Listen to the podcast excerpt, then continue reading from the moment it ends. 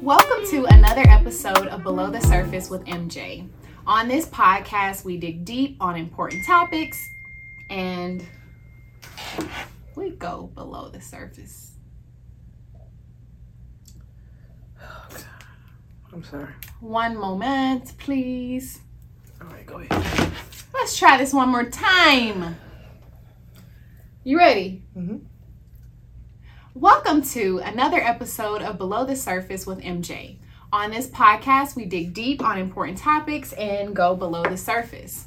So, on today's episode, I have my special guest. Really, she's acting as my co host for the next few episodes. Wonderful. Yeah, you didn't know that, but you're my co-host for the next few episodes. We want to just switch it up a little bit. You know, we're coming in to season three. We're deep in season three, actually. So I kind of wanted to do something different today. So you're my sidekick, my ace boon coon. Mhm. So I figured we have another discussion because I like talking with you. Well, I appreciate it, Mariah. Yeah. So today's episode is going to be titled "It's Rough Out Here." Mm. Oh, I like that. It's rough out here. What do I want it to be? It's rough out here. Finding financial freedom. Mm. It's rough out here finding financial, freedom. Yes, that's what we're talking about. Okay. And I like talking about topics like this with you because I feel like you understand this concept so well. yes, I Yeah. do understand finances. Yeah. And I feel like even with the first episode that we did together called um, Don't Box Yourself In, I felt like it encompassed what we're basically talking about today. Like, So- like it. Yeah. So, what I want us to talk about is so when we think about financial freedom, really, I'm going to be honest with you, this concept is a, a new concept within our community Mhm. in the sense that we don't talk about financial freedom in the African American and Black communities as much as we should talk about it. exactly. Um, and when I when I think about past generations, I feel like it's important for us to talk about the past because it kind of helps us to understand where we presently are. Um, but say for instance, growing up, I remembered financial freedom to a lot of people meant working a nine to 5 hmm retiring from that nine to 5 Mhm. Like you had status if you were retiring from a place. Right. You know what you I'm had saying? a 401. Yeah, and you had benefits, Right. right? Um, and I think back then, having those type of scenarios well, did equate to stability. But when Mhm. we think about the world we live in now, that's not enough.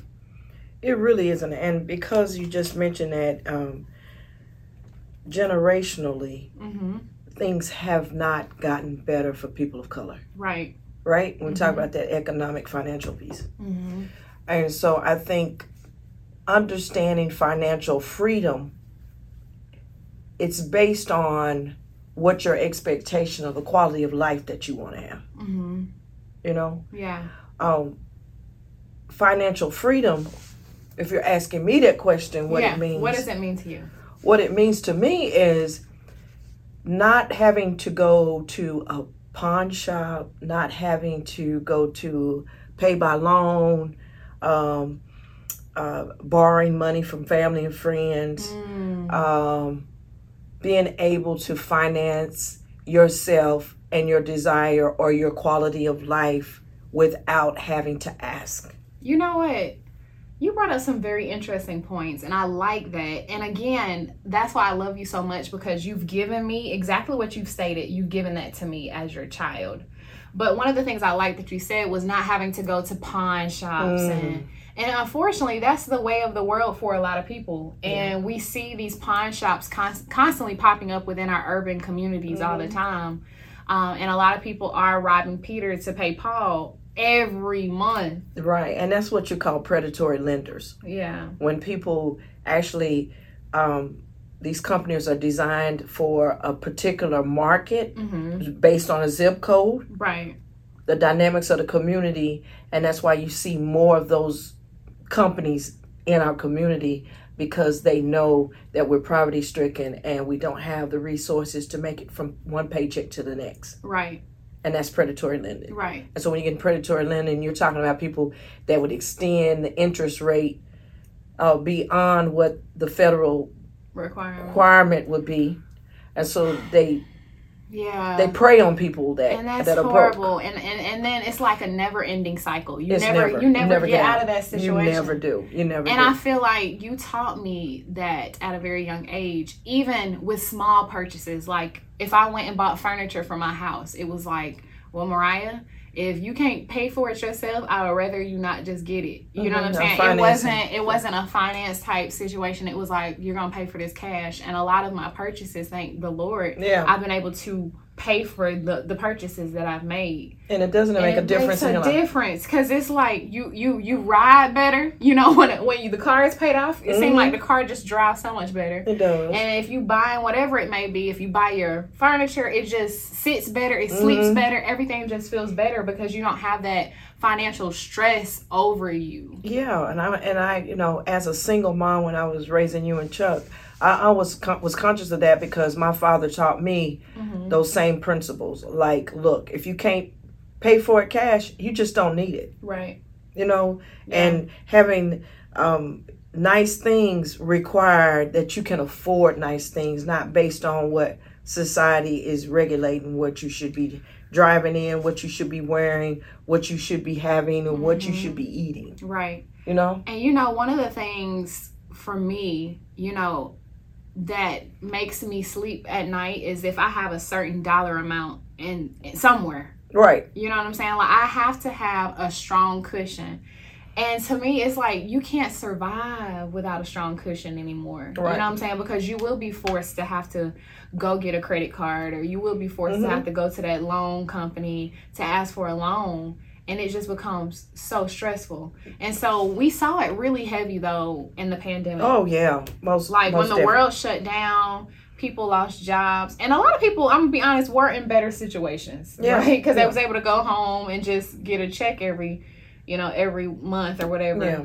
But once now that we're turning the corner past this pandemic, I think what people are saying is that I do need multiple streams of income. Oh, oh, most definitely. And the qual- the quality of multiple streams gives you the flexibility that your check is not coming on the first of the month or you're waiting towards the end of the month. Mhm. That you have this res- residual income that's constantly flowing and creating ways to make money um, that are always legal. You know, Yeah. ways to create funding for yourself, whatever that skill set that we talked about. Mhm. Um, um, are you in that box? right, don't box create it. yourself Don't in. box yourself in.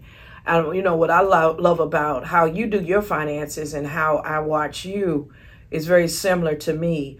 Um, that you don't like a lot of debt, Mm. that you don't live in a world of that, and then it's important to actually reach a financial um, stability in your life so that you can have you know one or two major credit cards just in the event Oh, of an absolutely, emergency. absolutely. But being able, if you do use those cards, Be able pay them off. You know, don't don't let that interest rate keep accruing. You know, if I take a trip or I'm doing something, I'm paying that card off. I don't want But you know, any debt. one thing I was talking through with somebody recently, back in the day, right? I know when I was growing up, hmm they would send you credit cards in the mail. Oh yeah, remember that? Like they would literally send you credit cards in the mail.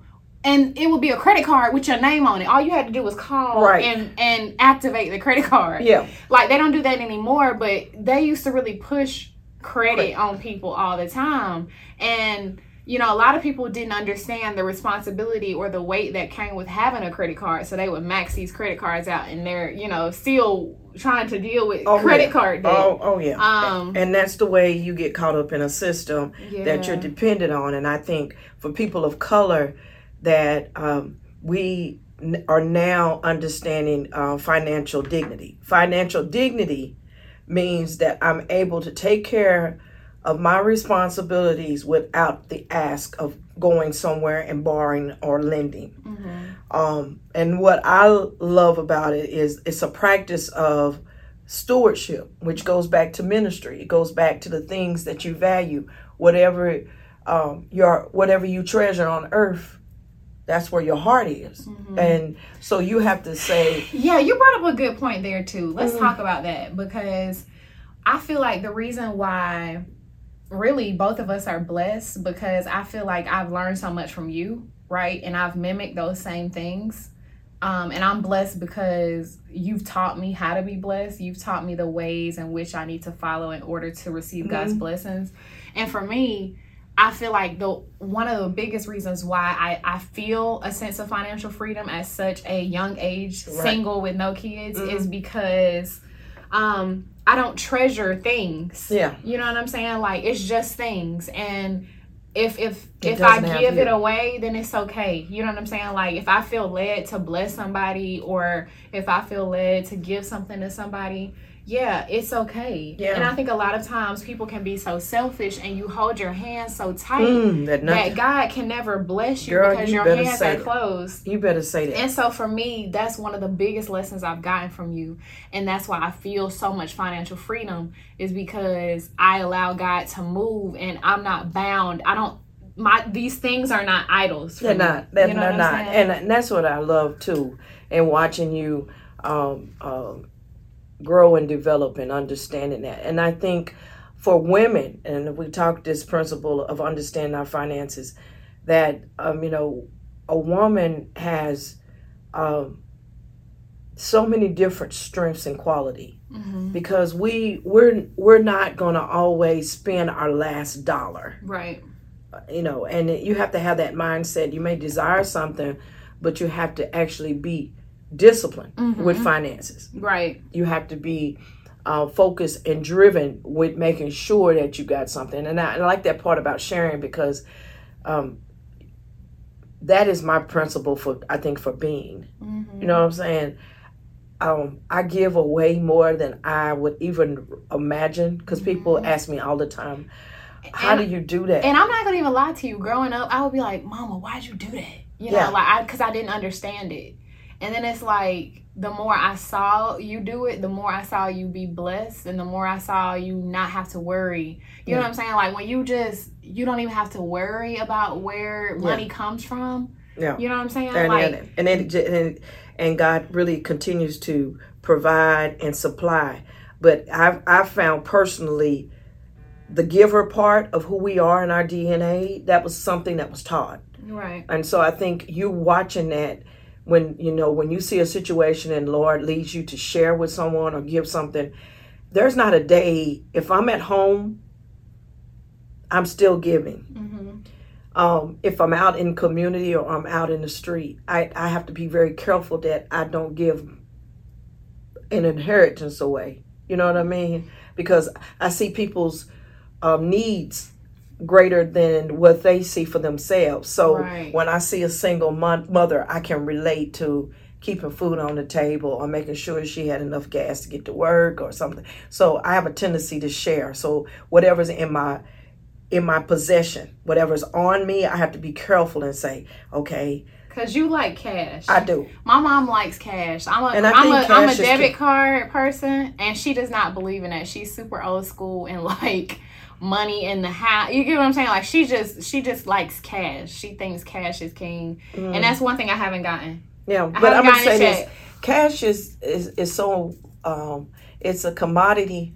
But now we're seeing that most people are not operating in it. So it's when not. you go there, everywhere you go, the technology is this debit white deb, deb, deb, deb. But I can control my cash a lot you feel easier. Yeah. I don't think because so. I can look at it and I'll say, okay, this is what I need to do now. I feel like you break a hundred dollar bill, it's over. It's over with. But a hundred dollars ain't no money. It's anymore. no money. Let's let's okay. So we're gonna pause right here. we're gonna pick up with part two because I want to talk about what you just said in regards to giving to like that single mother, giving to you know wherever you feel led to give to. yeah. yeah I'm going to pick up right there, guys. But you've heard part one here with MJ and our co host, Renee Bumpus, on It's Rough Out Here. It is. Finding. Financial Freedom. Stay tuned for part two.